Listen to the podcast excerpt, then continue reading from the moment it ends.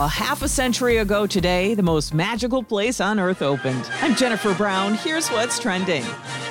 Disney World is celebrating its 50th anniversary, and a couple dozen who worked there on opening day are still working there. Kathy Luck's first job was selling film for cameras. Back then, she says her hair was bigger than her waist, and her dad wanted her to get a real job. My father was a missile engineer. He's like, okay, now it's time to get serious. And I said, no, Dad, I want to have fun. You can now find Kathy working at Disney's Fort Wilderness Resort.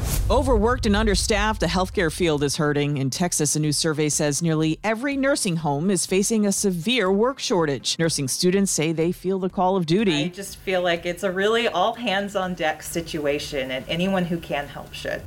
And the Braves beat the Phillies last night to win the National League East Division title. The Yanks had a 6 2 win over the Blue Jays. Yankees now hold the top wildcard spot as we head into the final weekend of baseball's regular season.